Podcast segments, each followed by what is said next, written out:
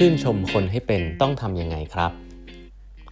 สวัสดีครับ ท่านผู้ฟังทุกท่านยินดีต้อนรับเข้าสู่แปดบรรทัดครึ่งพอดแคสต์สาระดีๆสำหรับคนทำงานที่ไม่ค่อยมีเวลา เช่นคุณครับ อยู่กับผมต้องควีวุฒิเจ้าของเพจแปดบรรทัดครึ่งครับ อันนี้เป็น EP ที่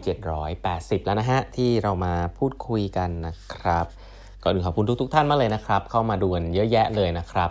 ผมสัมภาษณ์คุณหนุ่ยนัทพลม่วงธรรมนะครับ เจ้าของเพจการตลาดวลาตอนเกี่ยวกับหนังสือเล่มใหม่แนะนำนะครับหนังสือเล่มใหม่ชื่อว่า Data Thinking นะครับ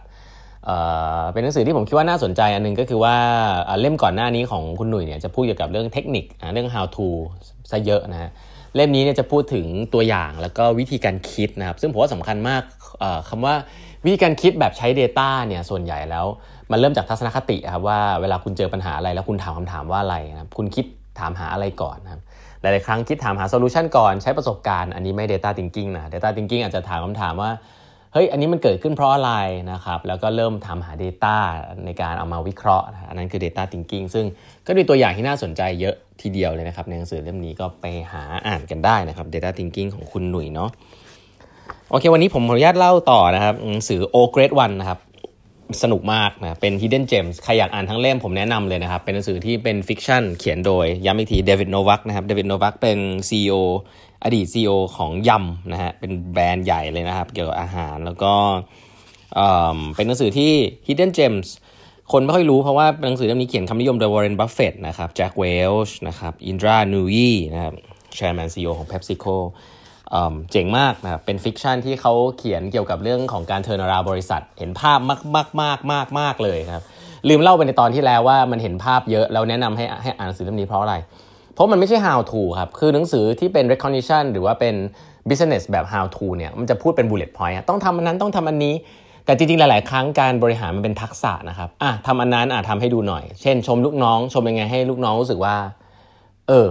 ได้รู้สึกอย่างนั้นจริง ๆ ฟังลูกน้องเข้าไปคุยวันออนวันออกมายังไงทำให้ลูกน้องรู้สึกดี มันไม่มี how to นะครับพวกนี้ พวกนี้มันจะมีเหมือนเป็นตัวอย่างของ conversation มากกว่าที่เวลาคุณเห็นแล้วคุณจะร้องอ๋อว่าอ๋อเขาคุยกันแบบนี้อะไรแบบนี้เป็นต้นเพราะหนังสือเล่มนี้จะมีตัวอย่างอันนี้เยอะเพราะว่าเขา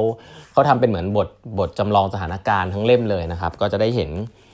วิธีการพูด speech จริง ๆ เวลาที่คุณจะชื่นชมคนหรือว่าจะถามหรือแม้แต่การจะเกียร์ influence คนในห้องประชุมอะไรเงี้ยน่าสนใจครับเล่มนี้ดีดีมากเขา CEO เขียนเองด้วยแหละ มันก็จะค่อนข้างลื่นไหลนะครับใครแล้วพูดไปแล้ว3กฎ3 ข้อของการชื่นชมคนนะครับ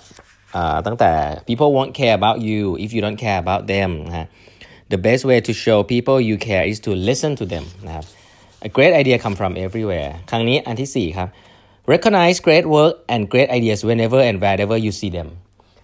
อันนี้คือสำคัญนะครับ เวลาคุณเจอใครทำอะไรได้ดีเนี่ย ไม่ต้องเก็บคำชมมาไว้ในลิ้นชัก แล้วรอวันออนวันเซสชันตอนกลางปีนะฮะ ชมเลยครับ ชม on the spot เพราะว่าเวลาคนทำอะไรดีตอนนั้นเนี่ย เขาจะรู้สึกโอเคกับตอนนั้นอยู่แล้ว เขาจะรู้เขาทำอะไร คุณชมเขาจะจำได้ครับ รอ 6 เดือนผ่านไปคนลืมครับ เอ๊ะตอนนั้นฉันทำอะไรนะครับ เพราะงั้นชม on the spot ให้ feedback on the spot เป็นวิเป็น how to ง่ายๆนะครับ แต่ที่ผู้บริหารควรจะทำได้นะครับ ก็คือให้ feedback on the spot นั่นเองนะครับ ไม่มีอะไรซับซ้อน ข้อ5ครับ make recognition a catalyst for result อันนี้สำคัญครับ คือทัศนคติของการชื่นชมคน เราไม่ได้ชื่นชมให้คนรู้สึกดีเฉยๆนะฮะเราไม่ได้ชื่นชมให้เขารักเรานะฮะเราชื่นชมคนเพราะเราอยากจะให้มันได้ result ครับคือการชื่นชม behavior ที่ดีพฤติกรรมที่ดีเนี่ยเพราะเราเชื่อพฤติกรรมนั้นนำมาสู่ result ที่ดี เวลาเราเห็นผลลัพธ์ดีๆ หลาย ๆ อย่างเนี่ยเราลองดูพฤติกรรมอะไรที่มันนำไปสู่ผลลัพธ์นั้นๆ แล้วเราก็ชื่นชมในพฤติกรรมนั้นครับเพราะฉะนั้นการให้ recognition ในเชิงของ การพูดว่าอะไรเขาทำอะไรได้ดีเนี่ยมีความสำคัญมากๆนะครับสำหรับผลลัพธ์สำหรับ KPI OKR ที่จะมี เพราะฉะนั้นแล้วอย่าลืมนะฮะว่าการชื่นชมคนไม่ใช่เป็นเรื่องของการทำให้คนรู้สึกดี หรือว่าทำให้คนรักเรานะแต่มันเป็นเรื่องของ result นะครับพฤติกรรมมุ่งไปสู่ result นะครับอันนี้สำคัญมากๆนะครับงั้นการให้ชื่นชมเป็น catalyst สำหรับ result นะครับ ข้อ 6 นะฮะ make it fun นะ make it fun อันนี้ชัดเจนเนาะการชื่นชมไม่จำเป็นต้องเป็นอะไรที่มันดราม่าซึ้งนะฮะการให้รางวัลคนนะครับสามารถทำให้มันสนุกได้นะครับอันนี้ข้อ 7 ข้อ 7 คือ make it personal นะครับคือมันไม่ได้มีความจำเป็นต้องชื่นชมแบบโอ้ให้มันดูดราม่าจริงจังนะครับ ต้องให้เซอร์ติฟิเคตต้องให้จดหมายอะไรนี้ไม่ใช่นะครับ ซื้อของขวัญเล็กๆน้อยๆให้ก็ได้นะครับ ชื่นชมในห้องประชุมก็ได้ ในตอนกินข้าวก็ได้นะครับ ชื่นชมคือการชื่นชมมันไม่ต้องทำให้มัน formal นะครับ อันนี้คือสิ่งสำคัญแล้ว make it personal คือว่ารู้คนคนนี้ชอบอะไรก็ซื้อให้เขา ซื้อของของขวัญที่มันมีมีมีค่ากับเขา ไม่เป็นต้องมาให้อะไรเหมือนกันหมดนะครับ บางบริษัทเนี่ยอยู่มานาน 5 ปีแจกทองนะไม่ได้มีอะไรผิดนะครับ แต่แจกทองทุกคนเลยนะครับ อะไรแบบนี้เป็นต้น มันก็จะดูจริงจัง ดูเป็นมาตรฐานนะครับ แต่ว่าถามว่าถ้าคนในทีมกันเองเนี่ย เราให้รางวัลกันเรารู้เรารู้จักกันดีกว่าเนี่ยเขาชอบกินอะไรงานดีเลยเขาคืออะไรนะครับ เรื่องเหล่านี้เป็นเรื่องที่ผมคิดว่ามันมีความสำคัญเพราะหัวหน้าในยุคนี้เนี่ยปฏิเสธไม่ได้นะครับ ที่คุณจะต้องรู้จักลูกน้องคุณในแง่ที่มัน personal มากขึ้น รู้ว่าลูกเมียเขาทำอะไรงานดีเลยเขาคืออะไรเขาใช้ชีวิตยังไงนะครับ แล้วเมื่อคุณรู้เหล่านั้นเนี่ยเวลาคุณให้ recognition เขาหรือคุณคุยกับเขาเนี่ยบทสนทนามันก็จะเป็นได้มากกว่างาน หรือเมื่อเป็นอย่างนั้นจริงๆมันก็จะสร้าง trust ได้ค่อนข้างเร็วนะครับ เพราะฉะนั้น make it fun make it personal นะครับสำคัญเหมือนกันนะครับ อันถัดไปให้คุณรู้ไว้ฮะว่า recognition is universal ครับ ทุกๆคนชอบคำชื่นชมนะครับ ไม่มีใครในโลกใบนี้ ไม่ว่าอาจจะอายุเท่าไหร่เชื้อชาติใดนะครับทุกๆคนใช้ได้หมดนะครับในหนังสือเล่มนี้เนี่ยจริงๆเดวิดโนวักเนี่ยพูดถึงเรื่องของการที่ culture ของการชื่นชมกันเนี่ยมันใช้ได้กับทุกเชื้อชาตินะครับเวลาคุณจะขยายบริษัทไปที่ไหนก็ตาม การชื่นชม emphasize good behavior เนี่ยเป็นสิ่งที่ทำได้แบบ universal นะครับไม่ต้องไม่ต้องเกรงใจนะครับบาง culture อาจจะขี้อายนิดนึงนะครับอย่างเช่น culture ของเอเชียนะครับแบบชมต่อหน้าแล้วมันเขินๆนะครับแต่ก็การชื่นชมทีหลังชื่นชมชื่นชมโดยที่ไม่ใช่ที่ Public ก็ทำได้เหมือนกันนะครับแต่ว่าการชื่นชม Public เนี่ยเป็นมาตรฐานก่อน มาตรฐานคือชื่นชม Public นะครับเวลาจะติให้ไปติแบบ private นะครับนี่คือท่ามาตรฐานแต่ว่าก็ลองปรับดูตามแต่ละ culture เนาะอันนึงที่ผมชอบมากคือข้อ9ครับเขาบอก giving recognition is a privilege ครับ คืออยากให้ลองนึกภาพนี้ครับว่า งานของหัวหน้าเนี่ยเป็นงานที่มีเกียรตินะครับคาว่ามีเกียรติคือแล้วก็เป็นงานที่ privilege เนี่ยคือเป็นงานที่คุณโชคดีอะที่คุณได้ทำงานเนี่ยเพราะว่าเวลาคุณพูดอะไรชื่นชมน้องอะ น้องเขาจะรู้สึกดีกับตัวเองครับ แล้วเขาจะรู้สึกมัน fulfill แล้วก็บางทีมันเปลี่ยนชีวิตเขาเลยนะครับ เพราะว่าเราไปบอกว่าเขาทำอะไรได้ดีเนี่ย แล้วเขารู้สึกว่าสิ่งที่เขาทำอันนี้ดีไม่ดีไม่รู้แล้วเราไปบอกว่าอันนี้ดีเนี่ยเขาก็จะทำอันนั้นมากขึ้นทำให้ชีวิตเขาดีขึ้น แล้วก็รู้สึกดีครับ